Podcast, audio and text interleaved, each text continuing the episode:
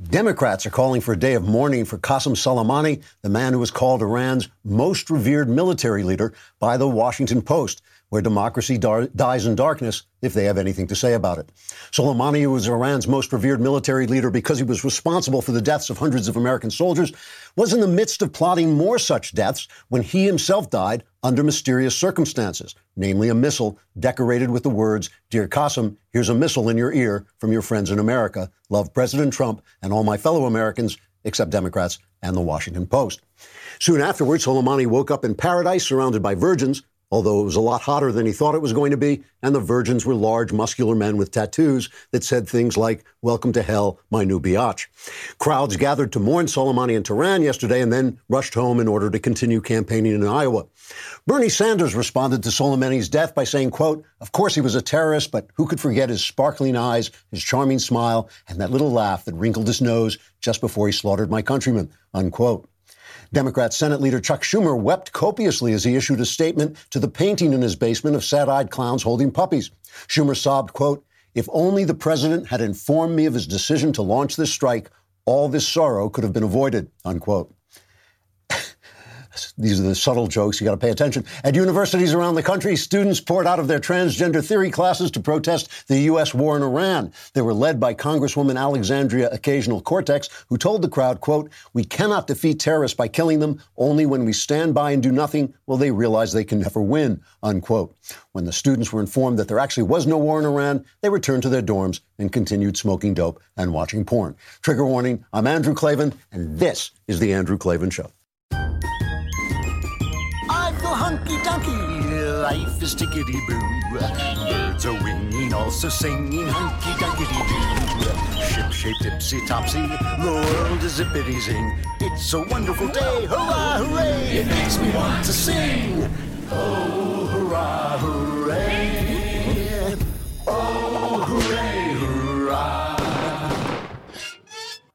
All right, it was a bad weekend for Democrats. Not only did Trump bomb a terrorist leader, Ricky Gervais, Gervais bombed Hollywood, and we'll talk all about that.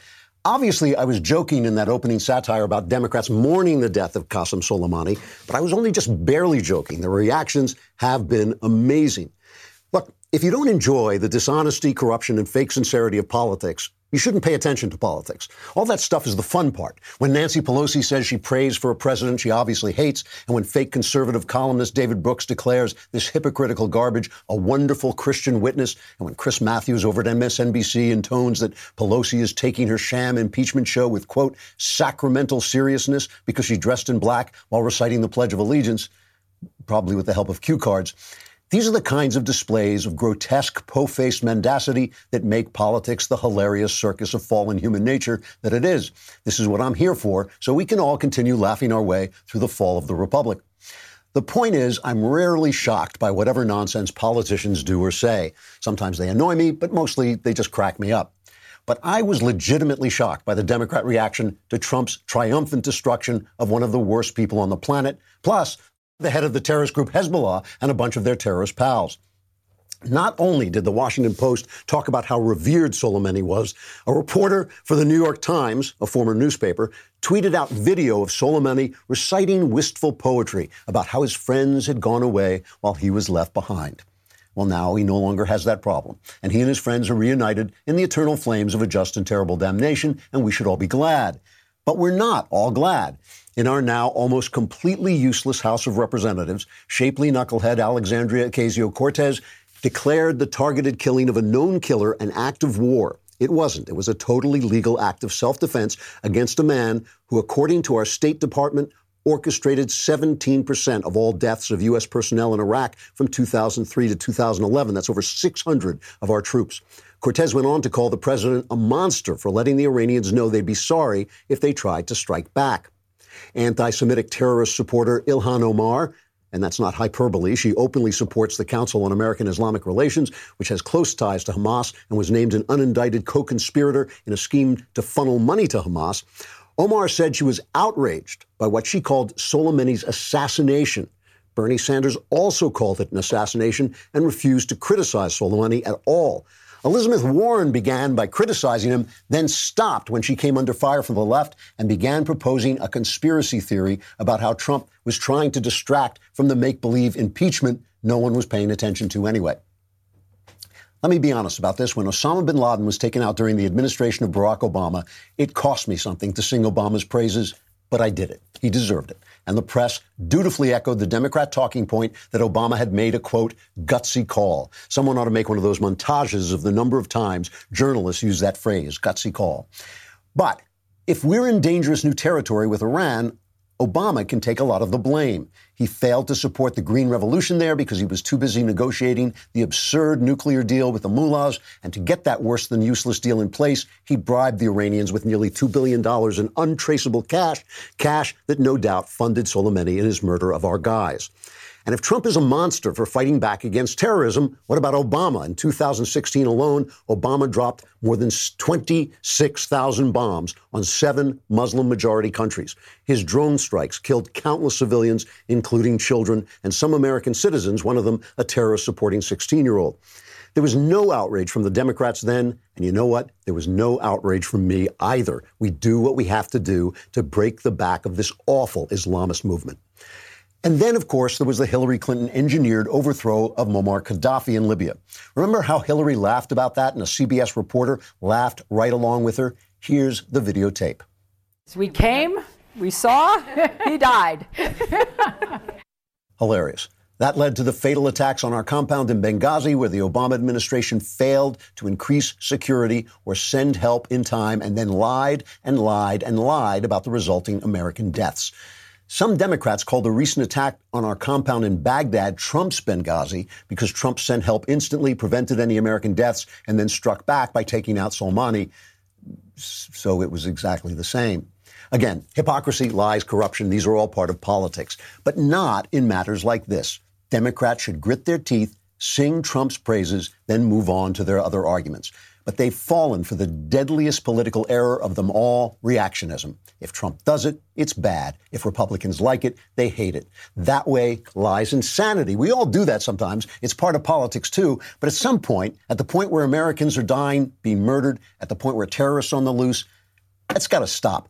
Democrats today show zero sign of liking this country at all. They say the U.S. was founded in racism, which is a stone lie. They attack the First and Second Amendments because they pr- promote individual freedom over socialist schemes. They attack constitutional protections of our federal system, like the Electoral College.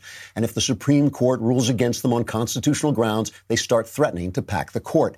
They've lost the plot of America, and that's bad. But if they will not put our safety first, our lives first, our servicemen and women first, what claim do they have to be our fellow citizens at all? Shame on them. We're going to talk about this with our guest, Michael Doran, one of the clearest thinkers about the Middle East, in just a second. But first, let's talk about rockauto.com. I love doing ads for rockauto.com because I just love saying rockauto.com. It's a family business serving auto parts customers online for 20 years. Go to rockauto.com to shop for auto and body parts from hundreds of manufacturers. You don't have to go in to the shop and talk to somebody behind uh, the counter who's going to look in her his or her computer to find what parts you need. You can do it all yourself and save money and save time and save a trip. They have everything you need: engine control model, modules, brake parts, tail lamps, motor oil, even new carpet. And whether you're servicing your classic car or just the car you drive around in every day, some of us only have one of those. You get everything you need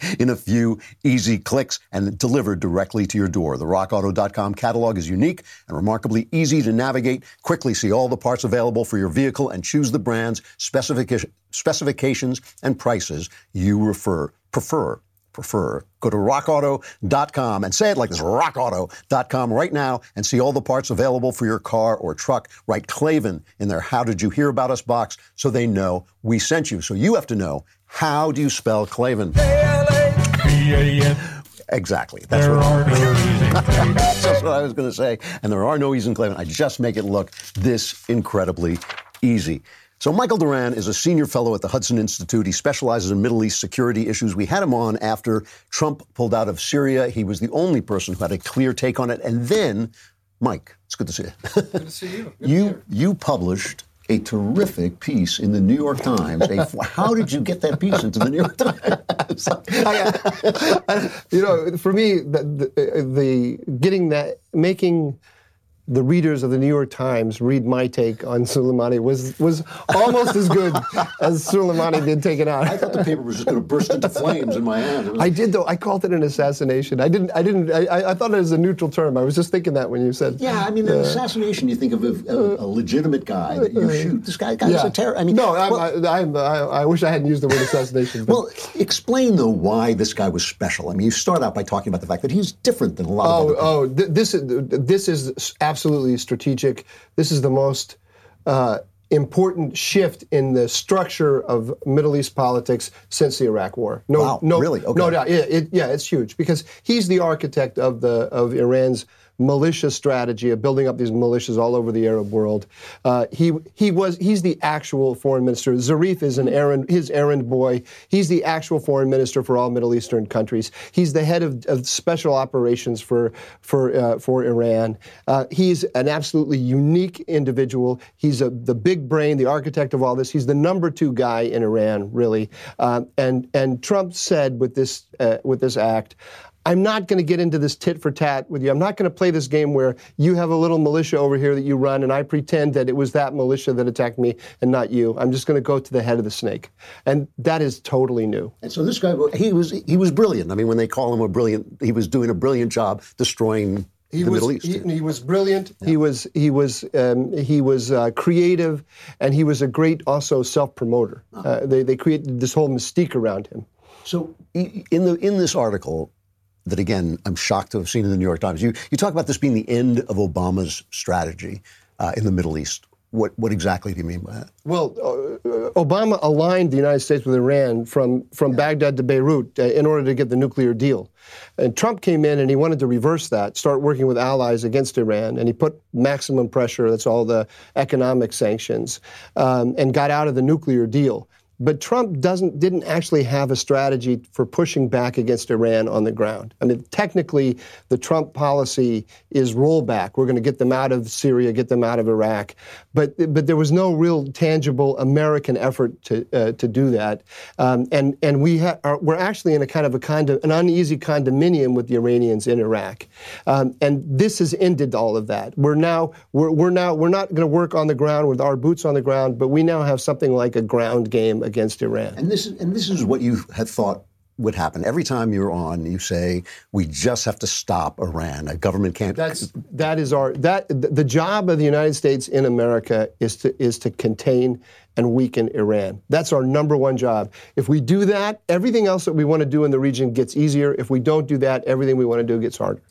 One of the things that is constantly uh, being said about Donald Trump is that he doesn't have a strategy, that he's a completely a gut guy, that he just does what he wants to do in the moment, he doesn't know what he's talking about.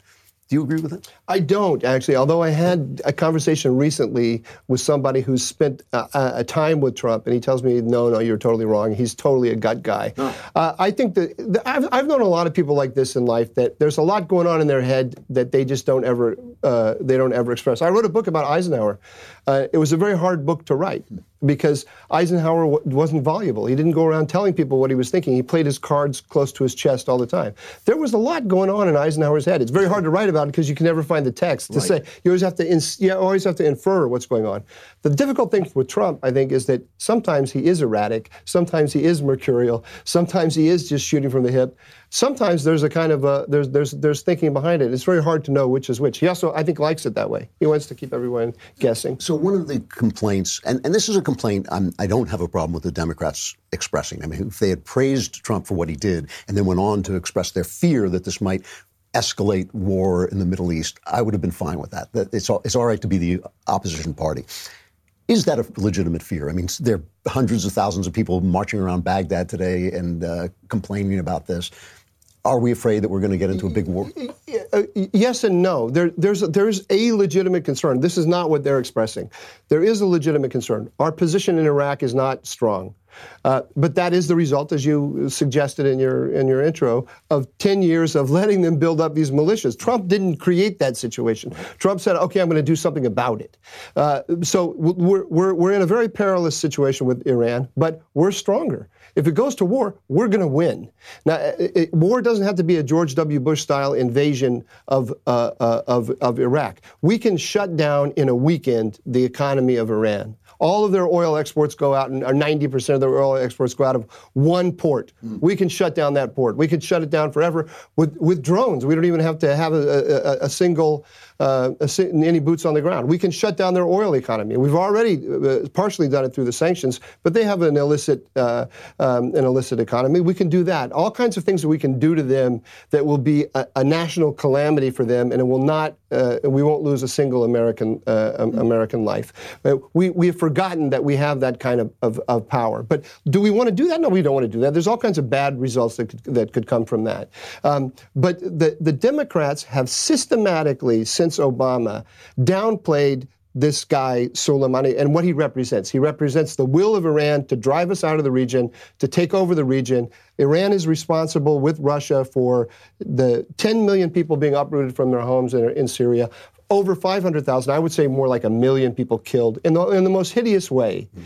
Uh, and, and they have downplayed all that, and they've downplayed the connection to Tehran. And so they're continuing to do it. And they're, and they're, and they're buying into this uh, uh, mystique that the Iranians want to put out about Soleimani with his poetry and all this nonsense. the guy's a stone cold killer I, amazing, and a strategic mind behind it. He's the strategic, you know, he created a strategic machine to murder people. Uh, and and they, they have completely, um, they've completely turned a blind eye to that.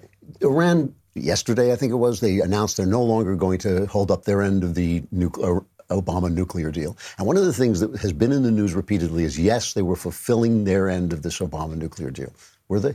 No, of course they weren't. No, no, no, so. no, no, no, no. There's this whole mythology that yeah. Obama Obama found this. You know, uh, uh, unlike George W. Bush, who had this stupid war in Iraq, Obama had this other way to, uh, to, to to get along with Iran and stabilize the region. He didn't. It all failed. It was all fantasy. It was based on uh, it was based on um, a, a, complete misunderstanding of how the world works. That, but so what Trump should do about the it, this nuclear thing? Yeah. He should move to unilateral unilateral snapback in the in the UN. Obama built in the one good thing Obama did in the JCPOA is they built in this mechanism where where any signatory to the original signatory to the JCPOA can reimpose all of the sanctions and all of the not just the sanctions, more importantly, the Security Council resolutions that that uh, that uh, the six Security Council resolutions pertaining to the nuclear program prior to the JCPOA they were not wiped out by the JCPOA. They were just held in abeyance. We can slap them on again. It's it matters because because we can take the nuclear program and put it outside of international law again, and then and then the Europeans this, this distance between us and the Europeans will will the, the resentment from Europe will still be there, but they but they you know they believe in international law, so they'll have to pay attention to it. When it was the other day. Uh, that Iran was posing with China and Russia, essentially saying, "Now here we are all together." Is there any danger that China and Russia will join this fight on yes, Yes, I'm so glad you mentioned that because because this is why, for for your audience in particular, this is why we have to care. Because I, am sure a lot of people are saying, "What are we even doing there? What, yeah, what do we care? Yeah. You know, it's a it's a it's a pile of garbage, and who, who, who what do we care if Iran is on top of the pile of garbage or not? We know we should care. Uh, uh, um, uh, we should care because the fear would be that China, who has this Belt and Road initiative, will work with Iran to take over all of the oil resources of the Gulf. Okay. Now, that's that's a realistic that's a realistic fear. Think about it, because if I told you a decade ago when we're when we had uh, 150,000 troops in Iraq, and I said, you know what I think is going to happen? I think we're going to hand this country on a platter to Iran.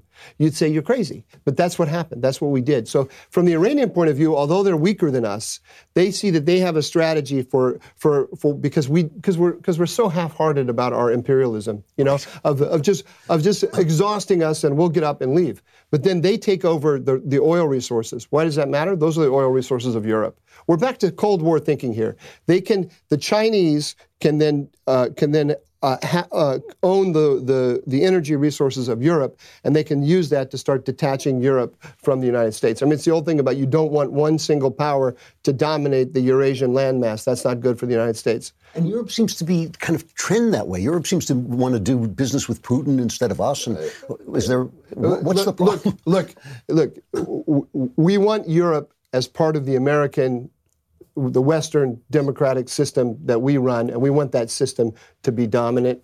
There are going to be elements in that system who are going to say crazy things, right? You're, you've, you've got people in your family, I'm sure, that you see on Thanksgiving who say crazy things, right? They're still part of your family. right. you, yeah. you, you, you want them to be at Thanksgiving dinner, even though they're going to say crazy things. The, the, the European take on Iran is uh, pathological. What, uh, what happens next? I have no idea. he, this Trump totally changed the, the, the, the, you know they they were before they would they would rope us into this tit for tat. Yeah. We would always play their game according to their rules. They they they had this four star asset Soleimani, and they thought that was going to be their you know that was going to be the tool that that that uh, um, that uh, Khamenei was going to use to, to to really put pressure on Trump, and Trump just took it off the board. Uh, now the humiliation to Khamenei is enormous. And this, he, this, this is a regime that cannot be humiliated like that. So the imperative for him, he's already, he's already vowed vengeance. And the imperative for him to go and show the world that he's not going to take this um, is incredibly strong. But Trump has listed, said, I've got 52 sites. Yeah. I can shut, I can, I can visit a national calamity on you. I don't want to do it, but if you do this, I will do that. Don't make no mistake. So we're at the, we're at the brink of war. Neither, neither Trump nor Khamenei want to go to war, hmm. but there's a very strong imperative for Khamenei to do something. How he's going to play it, I don't know. Oh, that's amazing. Thank you so much for coming on. Michael Doran, Senior Fellow of the Hudson Institute. What's the Eisenhower book called? Uh, Ike's Gamble. It'll change your life. for the better. Even for the better. Thanks a lot for coming on. always, always uh, clarity uh, from Doran, and really from almost nowhere else at this point. Uh, you know, I want to talk. I want to continue talking a little bit more about this because I want you to see the kinds of things that the Democrats are saying and and actually listen to to some of this. I mean, you have to remember that a mob attacked our embassy, right? And mob attacked our embassy in Baghdad. And the Democrats are saying, oh, this is Trump's Benghazi, and the New York Times called them. The New York Times called these people who attacked the embassy, called them protesters and mourners. These were, this was, it, they, it was the same thing they tried to do in Benghazi, where they pretended that this was some kind of spontaneous event uh, that was just grew up naturally out of the Iraqi uh, soil, and it wasn't. This was Iran doing what they do, which is using proxy forces to try and trace, chase us out of the Middle East, as, as Mike said, with a lot at stake, a lot of oil oil reserves that a lot of people want to control that will give them more power and more force in a Europe that, let's face it, is morally weak, okay? And so instead of what, you know, it's just you have to go back and remember not only the weeks and weeks and weeks of uh, Benghazi, the people in Benghazi calling for uh, hiked security, Remember, you had Hillary Clinton who took out Gaddafi, and uh, Obama himself called that the worst mistake of his administration, that he was not prepared for the chaos that would ensue. And then remember when Benghazi was attacked, 13 hours, you can watch that whole movie, right? They didn't send help. They let four of our guys uh, get killed. It was an absolute disgrace. As Hillary Clinton was saying, what difference does it make how they died? If they died by, through my incompetence, uh, what's the, what difference does it make? And, and that was the kind of thing that was happening again and again and again. Again, ISIS had a caliphate the size of Ohio in Syria and in Iraq, and that was all Obama's doing. While meanwhile, he was sending in pallets of cash. So I'm just setting that up. So here's Trump talking about announcing this raid that killed this this guy that Mike was just telling us was one of the major, major players in this game of thrones. Soleimani made the death of innocent people his sick passion contributing to terrorist plots as far away as New Delhi and London. Today, we remember and honor the victims of Soleimani's many atrocities, and we take comfort in knowing that his reign of terror is over. Soleimani has been perpetrating acts of terror to destabilize the Middle East for the last 20 years. What the United States did yesterday should have been done long ago a lot of lives would have been saved. Just recently, Soleimani led the brutal repression of protesters in Iran, where more than a thousand innocent civilians were tortured and killed by their own government. We took action last night to stop a war. We did not take action to start a war. I mean, that's an important point. And again, you know, I don't have a problem with the Democrats being the opposition party. I don't have a problem with them saying, Good job, Mr. President. Remember when Osama bin Laden was killed, people were in Times Square cheering. This guy was more important than Osama bin Laden. I realize he hadn't hit us like Osama bin Laden hit us. He hadn't pulled off that kind of elaborate uh, attack on our homeland. I get it. But still, this guy was more important because he was a strategist, he was the engineer, he was the architect of their strategy. So at least, at least a moment of patriotic unity saying, good job, Mr. President. However, you know, we have these problems with your strategies and we hate you and your hair is orange and, you know, you talk to the Ukraine, whatever, go ahead. But still, uh, just a moment. But here's Bernie Sanders.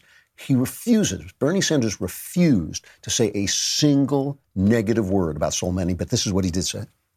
Uh, yesterday, President Trump ordered the assassination of a top Iranian general, Qasem Soleimani, uh, in Iraq along with the leader of an Iraqi militia.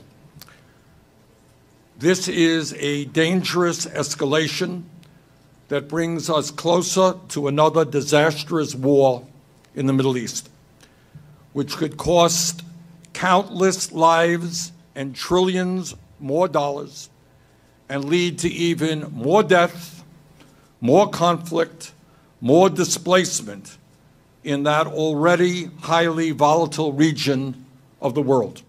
All right, but who knows about cocaine? Anyone ever seen cocaine? Yes. Yes. Right. Hold it one at a time. What about cocaine? Good thing, bad thing, what? and we just splice that in as Bernie selling coke to the kids. Uh, so, so you know what he's referring to. He's bringing up the specter of what was called the Colin Powell doctrine, which was "you break it, you own it," right? And that was George W. Bush's big mistake. He went into Iraq, he got rid of Saddam Hussein, had to be done, should have been done, and then he decided that we were going to build a democracy there and and build a democracy in Afghanistan, which is absurd. We're never going to build a, doc, a, doc, a democracy in Afghanistan because there is no Afghanistan. It's just a bunch of tribes in a medieval, primitive, really not medieval, primitive uh, area. They're still feuding over kidnappings that took place 300 years ago. So that's what he's saying. But that doctrine is not Trump's doctrine. And as, as Michael Doran was saying, it's very hard to distinguish, to, to, figure out exactly what Trump is thinking. I know Ben is always saying he doesn't have a thought in his head, but I just cannot agree with that. You do not have the kind of success the guy's had throughout his life without having plans, without having strategies, and without having a viewpoint.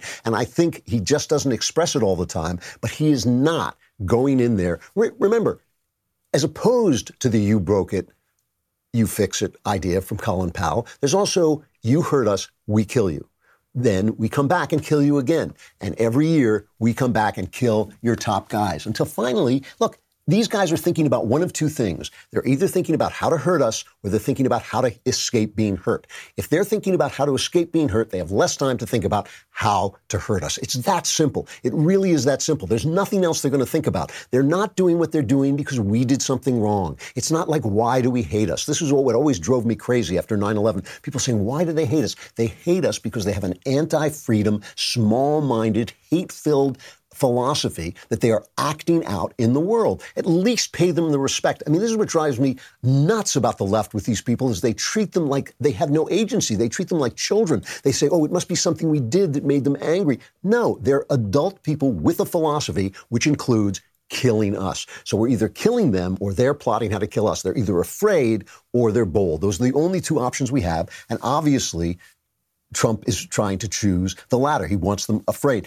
You know, they keep calling this an assassination, and Mike said that he called in his New York Times, amazing New York Times op-ed, he said that uh, he called it an assassination. But the reason it's not is an assassination is illegal. This is totally legal. Alan Dershowitz wrote about this in the Journal today, the Wall Street Journal. He said the president has the constitutional authority to take military actions short of declaring war that he and his advisors deem necessary to protect American citizens. This authority is extremely broad, especially when the actions must, by their nature, be kept secret from the intended target. Congress has has the sole power to declare war, but it hasn't formally exercised that power since World War II. And since then, the U.S. has fought long and costly wars in Korea, Vietnam, Iraq, and Afghanistan. So here's Liz Warren. Liz Warren started out because Liz Warren is still there's still somewhere deep Elizabeth deep Warren? inside Pocahontas? uh, Elizabeth Warren. there's still deep inside her somebody with a little bit of common sense. She started out calling Soleimani the murderer that he is, and then she got hit by the left, and she pulled it, and she started pushing this incredible conspiracy theory. Here she is pushing it to Jake Tapper. I think the question that we ought to focus on is why now? You know, why not a month ago? Why not a month from now? And the answer from the administration seems to be they can't keep their story straight on this. They pointed in all different directions. And you know, the last time we watched them do this was this summer over Ukraine. As soon as people started asking about the conversation between Donald Trump and the president of Ukraine and why aid had been held up to Ukraine, the administration did the same thing. They pointed in all directions about what was going on. Look at her cheekbones. Look at her cheekbone. You know, th- this is the thing. I mean, this is amazing. If a right winger were saying this, we'd be hearing about Fox News, we'd be hearing about conspiracy theories, we'd be hearing about all this talk about how crazy it was.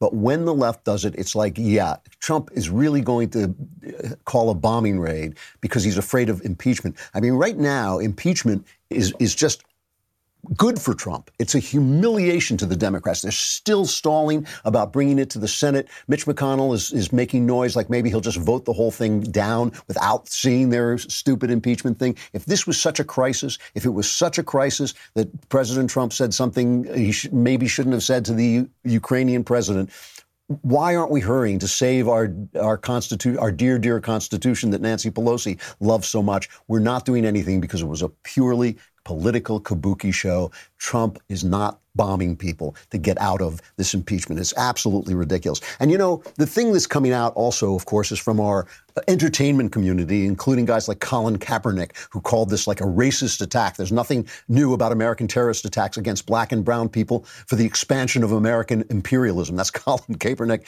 Uh, and uh, Michael Moore said, uh, basically, we're just killing this guy. Now you're supposed to learn to hate him.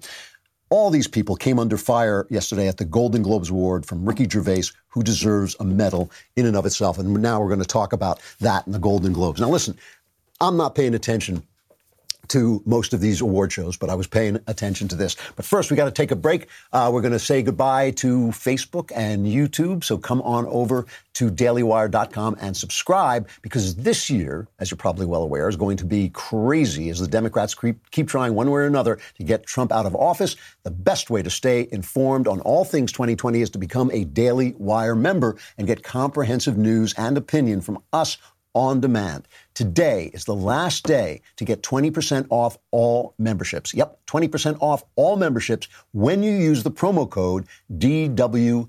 2020. You don't even have to know how to spell Klavan. You just have to know how to spell DW. It's spelled DW 2020. Members get our articles ad free, access to all of our live broadcasts and show library, the full three hours of the Ben Shapiro show, select bonus content, access to the mailbag, and more. Plus, our new all access tier gets you into live online Q&A discussions with me, with Ben, Matt Walsh, Michael Knowles, plus our site's writers and special guests with everything going on. You can turn to us for answers, and the difference between our answers and everybody else's is ours are correct. Again, that's promo code DW2020 for 20% off all memberships today only. Join today and stay informed on all things 2020. Come on over to dailywire.com.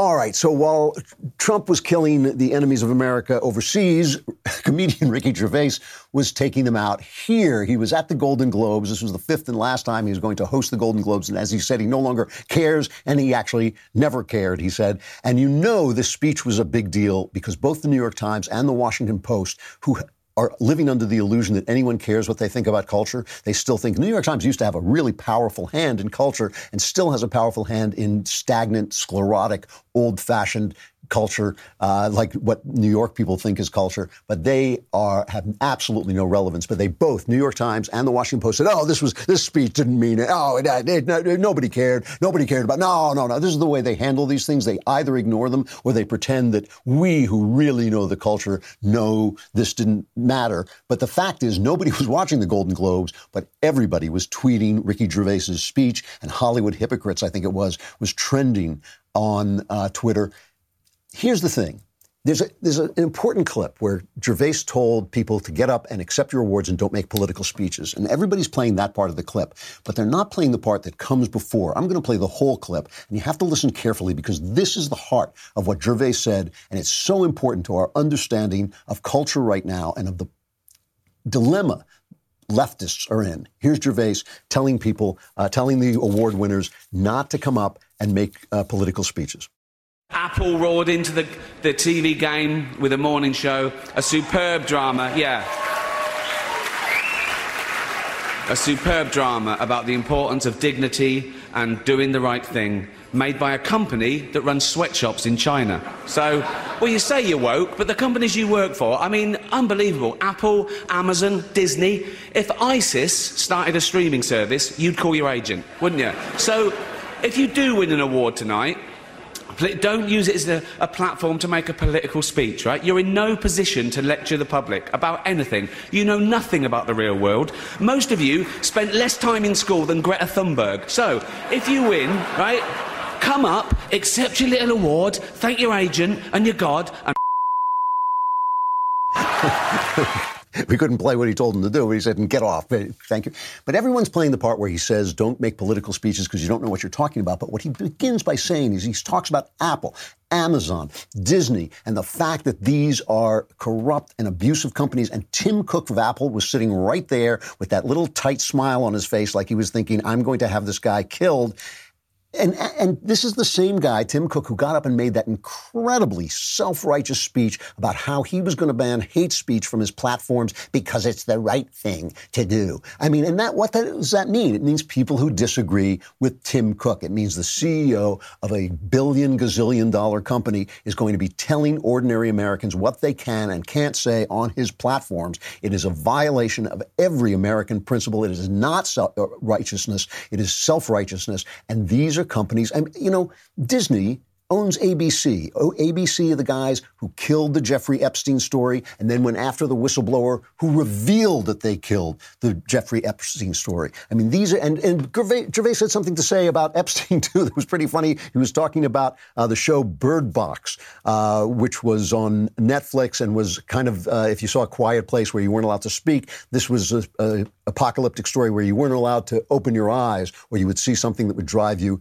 insane. And here's how he announced that award. Our next presenter starred in Netflix's Bird Box, a movie where people survive by acting like they don't see a thing. Sort of like working for Harvey Weinstein. You did it. You, I didn't. You did it. All right, that was the wrong clip. I wanted, I wanted the clip on that. Let's go back and just play the clip on Epstein. Uh, this cut, cut seven. You could binge watch the entire first season of Afterlife instead of watching this show. That, that's a show about a man who wants to kill himself because his wife dies of cancer, and it's still more fun than this, okay? Spoiler alert, um, season two is on the way, so in the end, he obviously didn't kill himself, just like Jeffrey Epstein. Shut up! I know he's your friend, but I don't care. I know he's your friend. I mean, look.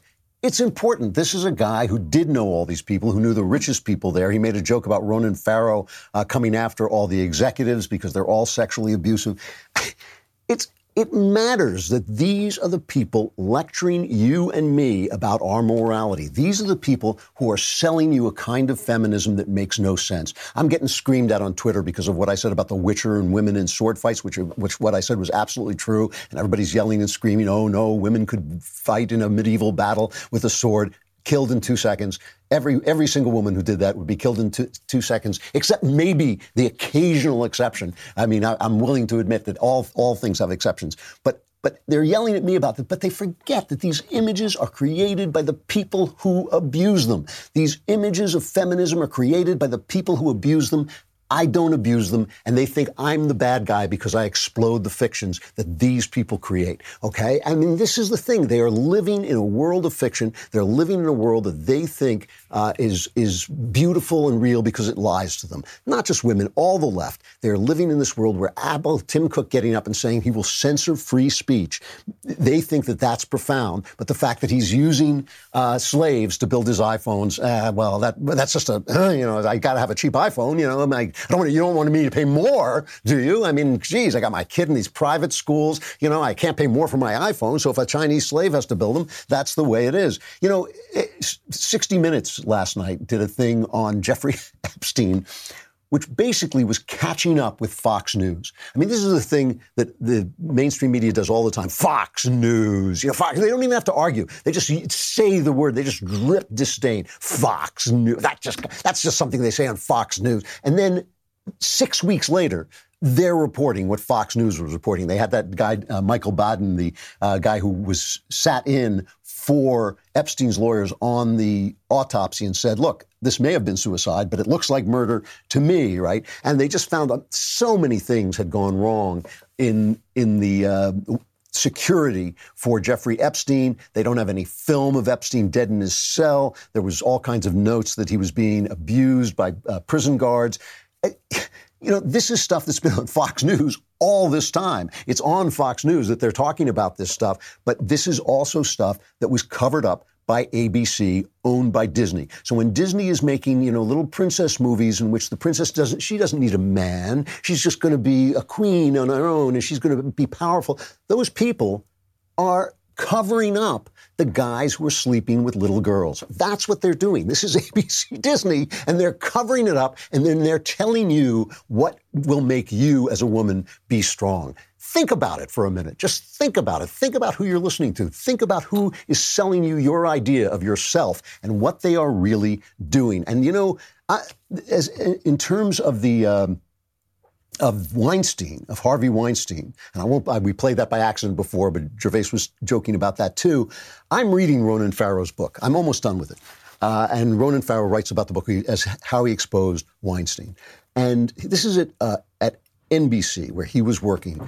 And not only did they do everything to kill this story about for for, for, Weinstein's sake, on Weinstein's request, in fear of Weinstein and in tribute to Weinstein, they tried to kill this story, but then they lied and lied and lied about it and tried to get Farrow to lie about it too. And Farrow, you know, I mean, Farrow is not exactly, uh, you know, Humphrey Bogart. He's kind of like this, this fra- fragile guy who's had a very difficult life, and he writes about himself honestly as a kind of fragile guy. And they were just putting all this pressure on him, not just to kill the story, which they, they would never come out and just say, kill the story. They would say, well, let's put it on the back burner, Ronan. Let's you know, let's put it, let's press pause. Let's press. We don't have this story. Whereas when he brought it to the New Yorker, the New Yorker ran it almost immediately. I mean, they fact checked it and they added to it, but they ran it very quickly.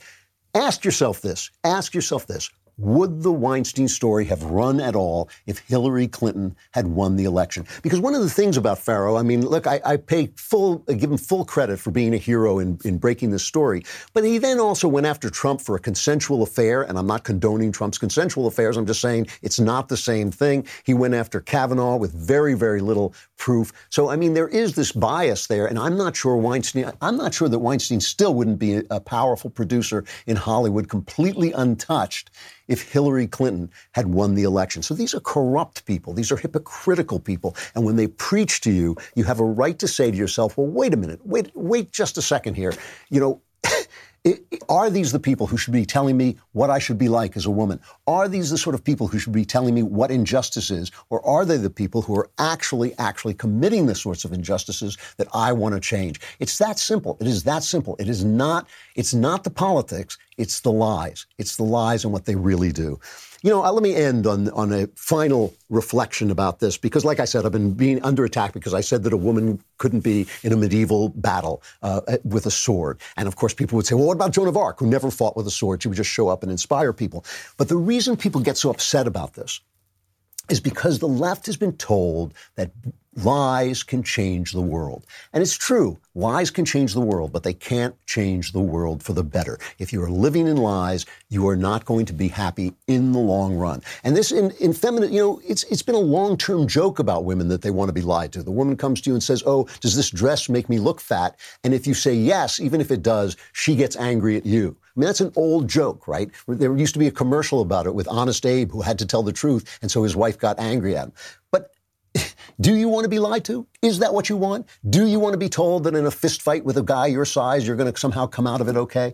Do you want to be told that that's where your strength lies? That your strength lies in being a man? That your strength lies in having the kinds of ambitions that men have? Or do you want to be told the truth? The thing is, the left is convinced itself that if you call a man who says he's a woman a woman, somehow that will make him a woman. They have convinced themselves that narrative changes everything. Narrative changes nothing. The truth remains the truth, and it's the truth that sets you free. And that's why they get so upset over fictions instead of really looking at the facts and really looking at the kind of people who are selling them the fictions they sell. I got to stop there, but I will be right back here tomorrow. I'm Andrew Klavan. This is The Andrew Klavan Show.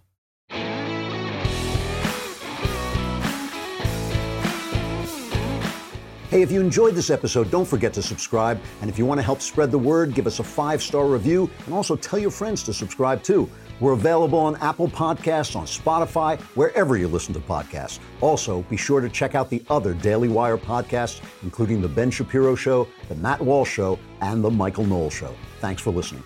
The Andrew Klavan Show is produced by Robert Sterling and directed by Mike Joyner. Executive producer, Jeremy Boring. Senior producer, Jonathan Hay. And our supervising producer is Mathis Glover. Assistant director, Pavel Wydowski. Edited by Adam Sayevitz. Audio mixed by Robin Fenderson. Hair and makeup is by Jesua Alvera. Animations are by Cynthia Angulo. And our production assistant is McKenna Waters.